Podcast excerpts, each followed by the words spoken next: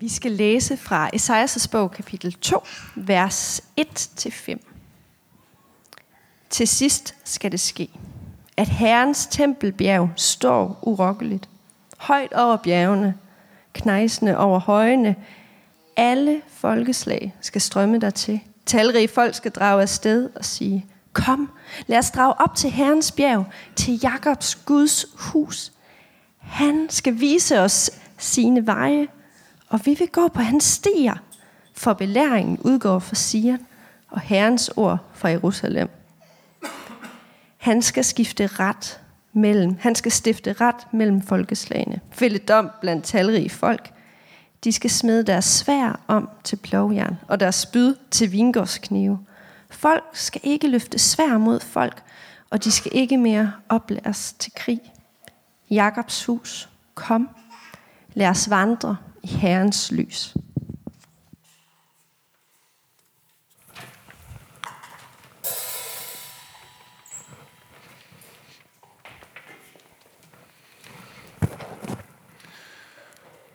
God formiddag, og øh, hvor er det dejligt at se jer, og helt vildt skønt at se de af jer, som jeg kender, og næsten endnu sjovere at se dem, jeg ikke kender. Øh, og tusind tak, fordi jeg får lov til at være den gamle Pelle. Det er alligevel noget af en uh. Så uh, tusind tak for velkomsten og introduktionen. Og den smukke melodi, som vi sang her, den kan I så gætte jer til, hvem der er skrevet af. Så uh, tak fordi vi kunne uh, opføre den her i dag, Jørgen. Vi skal uh, begynde med at bede sammen. Gode Gud, vil du øh, lade vores hjerter blive draget og berørt og fascineret af det, som er på dit hjerte. Vil du lukke vores ører og hjerter og tanker op for det, som vi ikke kan sige os selv, men som du vil øh, viske til os den her formiddag. Amen. Jeg er øh, blevet så gammel, så jeg øh, indimellem kan komme i det der nostalgiske, sentimentale humør, hvor man sidder og kigger på gamle øh, billeder og film fra dengang børnene var små. Og jeg øh, prøver virkelig at moderere mig, fordi mit øh, sentimentale hjerte kan ikke rigtig holde til det. Men her for nylig så jeg en øh, lille videofilm, jeg havde optaget for øh, godt og vel 10-12 år siden, da en af vores sønner gik i børnehave og var sådan øh, en dreng på en 4-5 år. Han står ude i sneen i øh, sort flyverdragt og tophue og blusende røde kinder og en bobslede i, øh, i hånden og skal til op af øh, en skrant med den her slæde i hånden. Og så øh, laver jeg et lille interview med ham der. Af en eller anden grund. Jeg ved ikke, hvorfor jeg fandt på det. Men øh, jeg øh, siger til ham, hej, siger jeg. Hej, siger han, og kigger jeg ind i kameraet. Kan du godt lide at gå i børnehave? spørger jeg ham. Ja, svarer han. Hvorfor kan du godt lide at gå i børnehave? spørger jeg ham så. Det er fedt, siger han så. Hvorfor er det fedt? spørger jeg ham. Og så svarer han med sådan et, et drillet smil på læberne. Fordi vi vinder. Fordi vi vinder hvad? spørger jeg. Fordi vi vinder kampen, siger han. Begejstret. Og jeg bliver lidt forvirret og taber lidt fatning der i min interviewrolle og spørger, øh, hvilken kamp er det, I vinder? Og så kigger den her 4-5-årige dreng på mig, øh, som om jeg er fuldkommen idiot. Og som om, at hans tid i øvrigt er alt for kostbar til at stå der og lade sig interviewe mere. Men han forbarmer sig alligevel lidt over mig. Og så siger han, fordi vi vinder kampen over de andre. Og så går han sådan i gang med en længere øh, magtudredning om de åbenlyst problematiske magtforhold der mellem rød og grøn stue. Og de der borgerkrigslignende tilstande, som åbenbart herver der i, øh, i, i børnehaven, og som får situationen mellem Ukraine og Putins Rusland til at ligne en børnehave. Og så har han simpelthen ikke tid til at give interviews mere. Og så skal han op af den der skrant, der kalder på ham. Og da jeg sådan lige havde tørret et par tårer øh, ud af øjenkrogen der, øh, så tænkte jeg da igen så den her video, at det er jo på en eller anden måde hele verdens historie i en eneste sætning. Fordi vi vinder kampen over de andre. Og hvis man synes, det der med arvesynden, det er sådan et øh, begreb, man ikke rigtig forstår, så kan vi jo bare gå fem minutter i børnehave eller få nogle børn. For det er sådan et af de meget, meget stærke impulser i vores hjerte og i vores verden. Det der med, at vi skal vinde over nogen. Og det kan så let blive det, der definerer vores måde at være i verden på. At vi skal vinde kampen. Ja, mod hvem? Ja, mod de andre, der. Mod alle de andre. Sådan var det dengang uh, Isaias han fremsagde sine profetier og syner for 2700 år siden eller sådan noget. Det galt om at vinde over de andre. Det galt om at forsvare sine landegrænser og sine bygrænser og allerhelst udvide sit territorium og besejre de andre lande. Der er en grund til, at krige igennem historien har været en stor driver i teknologiske revolutioner, fordi der er noget i det der, i driften mod at vinde, som kalder på både det bedste og det værste i os. Det var for eksempel en revolution, da man lærte at udvinde malm og smede jern. Og man lavede selvfølgelig våben ud af jern. Samtidig med, at man også lavede andre redskaber. Nå, og sådan er det jo stadigvæk i dag. Vi konkurrerer, vi kæmper om de gode pladser i samfundet, vi kæmper om at komme frem i verden, om at vinde udbudsrunden, om at udvide vores budgetter øh, og udvide forretningen, om at blive forfremmet, om at komme først i køen. Og det begynder tidligt, og det har det sikkert altid gjort. Vi møder det blandt andet i undervisningssektoren, helt fra børnene ikke er ret store. Egentlig så betyder skole, ved hvad det betyder? På latin, skola, det betyder fri tid. Og når man siger det til konfirmander, så griner de højt. For hvis der er noget, de ikke definerer skole som, så er det fritid. Men egentlig betyder skole fritid. Tanken med skole, med hele undervisningssystemet, var oprindeligt, at det skulle være en afbrydelse af en travl hverdag. Og skabe et rum for, at vi kan fordybe os i og reflektere over livets store mysterier, som for eksempel litteratur og matematik. Men et af de mest bedrøvelige aspekter ved vores ungdomskultur i dag er, at mange unge de er under et konstant pres. Skoler og uddannelsesinstitutioner er blevet steder for mange unge, hvor man er en del af et hektisk kapløb om at opnå så meget som muligt og blive i stand til at overleve og få de bedste karakterer, for man skal ind på sin uddannelse, og man skal vinde over de andre i det der øh, konkurrenceliv, som venter en de som producerer mest, de som producerer bedst, får belønningen i sådan et konkurrencepræget system. Jeg kender en, som er øh, sensor på universiteterne, øh, som har kandidatstuderende til øh, eksamen. Og han sagde til mig øh, for nylig, Jesper, hvad er der med de unge i dag? Når vi har kandidatstuderende, og det er jo immer væk alligevel sådan rimelig voksne mennesker, når de kommer til eksamen, så skal jeg tit bruge de første 10 minutter på at få dem til at slappe så meget af, så jeg overhovedet kan forstå, hvad de siger. For de er så nervøse. Meget i vores verden er indrettet, så vi skal kæmpe mod hinanden. Folk mod folk, og land mod land, og søster mod bror, og bror mod søster. Og på en eller anden måde er vi jo alle sammen påvirket af den her aggression og konkurrence i verden. På en måde har vi alle sammen våben i vores hænder, klar til angreb eller forsvar. Måske er det også derfor, at den offentlige debat i vores tid er så forpestet og så svær at have mere at gøre. Så skinger, så vredesfyldt. Måske er det derfor, der er så meget vrede i den offentlige debat. Fordi man enten er i konstant angreb eller i konstant forsvar. Man kan næsten være bange for at sige noget offentligt. Også selvom man er en halvgammel mand på 110 kilo. Fordi folk de er så skingre, og både på samme tid angrebsparate og krænkelsesparate. Så aggressive og så ængstlige på samme tid. Og det kan gøre os helt ubegribeligt ensomme. vi lever i en tid, hvor vi kender alt til det med, at vi bliver fragmenteret, øh, opsplittet, vrede. Der er en disharmoni, en ufred i verden, som det sikkert altid har været, og som hver generation sikkert altid har kæmpet med på sin måde. Og så er det tredje søndag i advent, og så har I lavet den her vidunderlige prædikeserie, hvor I læser Esajas, og så hører vi den her stemme, der taler til os i dag. Ikke at bare vent, en dag så skal vores folk smadre alle de andre, eller bare vent en dag, så vinder vores Gud over jeres Gud.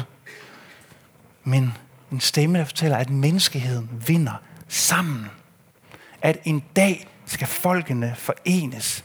De folk, der bekriger hinanden, skal en dag lægge våbnene fra sig og sammen dyrke jorden og få ting til at spire og vokse og gro. Esajas profeten, han har set det her syn, det her indre billede for sig af Herrens tempelbjerg. Altså der, hvor jødernes tempel i Jerusalem det var. Og han ser folk fra hele verden strømme til det her bjerg. Gud er i gang med at vise Esajas, hvad der er på hans hjerte. Og når Gud ser på sit bjerg der, så ser han folk fra alle nationer og folk strømme der sammen. Strømme der til sammen i gensidig kærlighed og respekt. Fordi det fra skabelsens første tid var Guds skaberdrøm, at det var sådan, vi skulle være sammen. Og selvom den skaberdrøm, den led et alvorligt skibbrud allerede i første generation af menneskeheden, så er Gud ikke desto mindre stadigvæk i gang med at drømme og handle på den drøm. Og så har vi det her smukke billede om, at en dag skal sværene smides om til plovjern og spydene til vingårdsknive. Den her vilde vision om, et for, om en forenet menneskehed, den taler Esajas til folk, der er bange, vrede, krænkelsesparate, aggressionsparate. Og det ville have gibbet i de første tilhører til den her vision. De ville have været blæst om kul af det. Og de ville sandsynligvis være blevet øh, voldsomt vrede på Esajas. What, ville de have sagt. Alle folkeslag på vores bjerg. Du må være sindssyg. Det kan umuligt være på Guds hjerte. Det er jo der, hvor vi skulle være, hvor kun vi havde lov til at være. Og oven i købet i det hellige tempel. Hvad? Hvad? I, i templet i Jerusalem, som var øh, omhyggeligt opdelt med særlige øh, helligheds- og renhedszoner, og hvor til sidst kun én præst måtte være en gang om året, fordi det var så helligt, og det var så svært at komme derind, og fordi Gud var farlig, og det var farligt for mennesker at være i nærheden af Gud. Skal alle folkeslag strømme dertil? Du må være vanvittig, Esajas. Og enten så var Esajas fuldkommen vanvittig, eller så er det her den største vision, der nogensinde er delt med menneskeheden. En vision om, at en dag så bliver vi enige om at bygge jorden og samfundet op, i stedet for at bekrige hinanden. Og hver gang vi træder ind i den virkelighed, så er vi med til at virkelig gøre den vision. Og det er derfor Gud han lukker Esajas ind i sit hjerte for verden. Og det er derfor vi bliver lukket ind i Guds hjerte for verden. Kan I forestille jer en tid, hvor man har haft brug for at høre det her? Der har vel næppe været en tid, hvor man ikke har haft brug for at høre det her. Vi inviterer os i dag til at genforestille os verden at genforestille os Guds rige som et sted, hvor konkurrence og dominans og aggression og ængstelse ikke er ved centrum, men hvor fred er i centrum. Guds fred, hvor vi ikke er hinandens konkurrenter, men medarbejdere på hinandens glæde. Og Isaias han går videre, og han siger, I skal være tegn på det her. Siger han til israelitterne, til jøderne. For i jeres midte, der skal den eneste fødes, der kan gøre det her, som kan forene verdens splittede nationer og mennesker, nemlig Messias, frelseren, den salvede. Og i hans navn, der skal der opstå et nyt folk, som ikke er bestemt identificeret af deres krige og deres magt, men ved deres tilhørsforhold til Kristus. Det folk, der vandrer i mørket, skal se et stort lys, og det lys skal forene folkene. Det lys skal forene os, det skal forene jer her i Aalborg Valgmenighed. Ikke jeres meninger om dette og hin og alt muligt. Men det lys, Jesus Kristus, er det lys, der kan forene jer og kan forene verden. Jeg så for nylig en dokumentarfilm om en øh, bjergbestiger. Måske har nogle af jer set den også. Øh, det var øh, to bjergbestiger, der skulle bestige The Dawn Wall. En, øh, en kilometer høj, lodret klippevæg i Yosemite National Park i Kalifornien. Og for sådan en øh, 110 kilos fyr som mig, så var det utrolig angstprovokerende at se de her øh, øh, små, lette øh, mænd hænge sådan bare i, øh, i fingerspidserne og svæve der over, over afgrunden. En fuldstændig sindssyg film. I skulle tage og se den, hvis I, hvis I falder over den. Den hedder Dawn Wall. Øh, de er to bjergbestigere, som skal øh, gøre det her øh, øh umulige projekt med at bestige den her klippevæg af en rute, som ingen nogensinde før har gjort. Og det tager dem øh, flere uger deres, øh, på deres tur op. Fuldstændig sindssygt og meget, meget fascinerende. Nå, Tommy Caldwell hedder den ene af dem. Han har faktisk aldrig lavet andet hele sit liv end at klatre. Og han har brugt adskillige år, jeg ved ikke om det var 6 eller 7 eller 8 år af sit liv, af sine bedste år på at forberede den her klatretur. Og han er i gang med den nu, og alverdens medier, de øh, står nede for og filmer op og øh, om aftenen, når de sidder i, øh, i det der lille øh, hængende vanvittige telt, så er de i, øh, taler de i mobiltelefon med New York Times, der ringer og hører, hvordan gik det i dag, og hvordan er formen, og sådan noget. Så hele verdens opmærksomhed er på, øh, øh, øh, på, på de her to bjergbestiger. Og der er særligt et, øh, der er sådan et stykke på, på den her klatterrute, som er helt umulig øh, og som han havde øh, frygtet. Og, og, og det var næsten umuligt for ham at komme forbi det her stykke, Tommy Caldwell. Øh, og han prøver igen og igen og igen. Øh, og til sidst, så lykkes det ham at komme forbi det her til synligheden helt umulige stykke. Problemet er bare, det lykkes ikke lige for hans ven. Så hvad gør man så, når man er to bjergbestiger på tur? Den ene er kommet forbi det her sted, og den anden kan bare ikke. Og han kaster sig ud i det her, og skal prøve at gribe fat i et eller andet med neglene, og falder ned, og han er sikret i liner, og han kan, han kan bare ikke. Og så på et tidspunkt, efter nogle dage, så beslutter de, okay, Tommy Caldwell her, han, han klatrer videre selv øh, op af øh, bjerget der. Og så på et tidspunkt, hvor han er forholdsvis tæt på at nå toppen, øh, på et tidspunkt i sin øh, klatring her, hvor han, hvor han ligesom ved, okay, nu har jeg klaret det sværeste, Øh, nu er det sådan lidt øh, business as usual. Nu skal jeg nok komme til toppen. Da han er der, så går det lige pludselig op for ham. Jeg, jeg, jeg har ikke lyst til at ankomme alene. Og det er et sindssygt rørende øjeblik, synes jeg, i den der film. Hvor den her bjergbestiger siger, enten så kommer vi derop sammen, eller så kommer ingen af os derop. Og så går han ned til sin øh, ven, sætter sig i teltet, og så siger han bare, øh, jeg skal ingen sted uden dig. Vi kommer derop sammen, ellers så gør vi ikke. For ro på. Øh, jeg, sidder, bare, jeg sidder bare og venter. Og øh, prøv lige at forestille jer alt det der på spil for ham.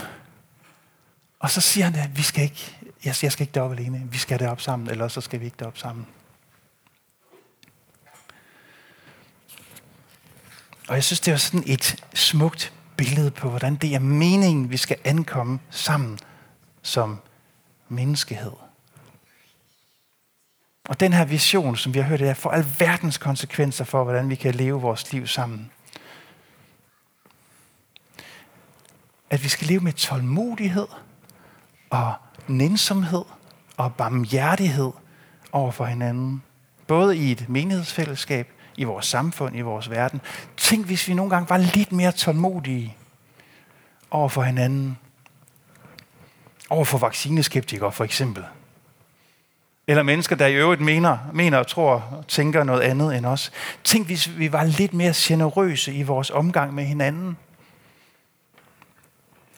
For, øh, jeg ved ikke om det er et halvt års tid siden, øh, havde vores statsminister en kommentar om øh, den frie abort, hvor hun, hvor hun siger, øh, der er ikke brug for nuancer i den her sag. Øh, enten så er du bare for, eller også så er du imod. Og du er godt dum, hvis du er imod. Og hvad man end mener og tænker om abort og vores statsminister i øvrigt, så er det et polariserende, ubarmhjertigt udsagn. Vi har brug for flere nuancer her i verden. Vi har brug for at forstå hinanden på nye måder. Vi har brug for at forstå hinanden bedre. Vi har brug for at være varsomme og nænsomme over for hinanden. Der var, øh, ja, ja, vi, vi holdt en, øh, nej, visionen her er altså, at du ankommer, vi ankommer sammen, eller også ankommer vi slet ikke. Så det betyder, at hvis du leder efter en Gud, som kan hjælpe dig med at vinde over de andre, så finder du ikke den Gud i kristendommen. For den Gud døde på korset, sammen med alle andre vrangforestillinger om, hvordan Gud og mennesket de er. Og historien om de to bjergbestiger bliver også billedet på, hvordan Jesus han sætter sig ned hos os, venter på os. Siger, jeg skal ingen steder uden dig. Uanset hvad du bøfler og bagler og tumler og kæmper med i dit liv. Jeg skal ingen steder uden dig. Vi ankommer sammen. Og hvis det næsten mest rørende øjeblik i den her film, det var, da Tommy Galvald han gik ned og satte sig ved sin ven, så er det allermest rørende øjeblik i filmen, da de når toppen sammen. Og hvor, øh, for sådan gik det nemlig efter, jeg ved ikke hvor mange dage, og hvor meget øh, blod og sved og tårer. Så nåede de toppen sammen, og de står og drikker den her kæmpe flaske champagne sammen. Øh, af flasken selvfølgelig. Det er det mest rørende øjeblik i den her film. Og det vil også blive det mest bevægende, rørende øjeblik i vores liv, når vi står der sammen med Gud en dag.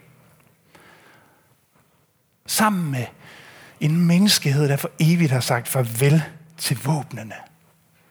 Og det er ikke et sted, vi ankommer til på baggrund af vores egen anstrengelser. Vi kan ikke selv skabe det. Vi kan ikke selv bestige det bjerg. Det er et sted, vi kun ankommer til, fordi Gud vil det, og fordi han gør det. Det er kun Jesus, der kan tage os med op på det bjerg, som Esajas han taler om i den tekst, vi har læst her i dag. Derfor kom Gud til verden som et lille menneske, barn. Ikke som en frelser for en lille gruppe mennesker, der er med i den rigtige klub og synes de rigtige ting. Men som en frelser for hele jorden. Og derfor går Jesus som en voksen mand til korset, hvor han bærer vores splittelser, vores ufred, vores synd, vores aggressioner, vores ængstelse, vores smerte, hvor han bærer det på et kors og dør med det. Og ligesom man så skulle tro, at det faktisk galt om at vinde over hinanden, at de fik besejret Jesus, så går han ud i graven igen med den her grænsesprængende vision. At hele verden skal frelses ved ham og det, som han har gjort for os. For det var ikke Jesus, der vandt kampen. Eller det var Jesus, der vandt kampen. Det er ikke os, der vinder mod rød eller grøn eller blå stue. Jesus vandt ikke kampen over bestemte folkegrupper men han vandt over død og djævel og grav og ondskaber. Han har befriet os fra at skulle leve et liv i aggression, fordi Guds kærlighed har vundet for os. Og vi som vandrer i mørket, vi kan se det lys skinne for os. Og vi ankommer sammen, eller slet ikke.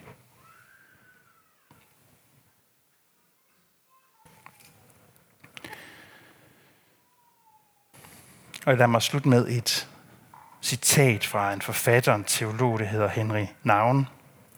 Han skriver sådan her. Mm, han taler egentlig om, hvad det gør ved vores hjerte, øh, og se det her lys skinne. Når vi har fået, skriver han, den dybe indre vidshed, mere i hjertet end i forstanden, at vi er født ud af kærlighed og vil dø ind i kærligheden. At hver eneste del af vores væsen er dybt rodfæstet i kærlighed, og at denne kærlighed er vores sande mor og far, så vil alle former for ondskab, sygdom og død miste magten over os. Så må Gud give dig, må Gud give os den dybe indre vidshed. Mere i vores hjerte end i vores forstand. At vi er født ud af kærlighed og vil dø ind i kærlighed. Må han lade det sive ind i os, at hver eneste del af vores væsen er dybt rodfæstet i kærlighed, og at den her kærlighed er vores sande mor og far. Og må vi se den her tredje søndag i advent, at alle former for ondskab, sygdom og død, trods alt hvad der ellers sker i verden og i vores liv, har mistet magten over os. Amen.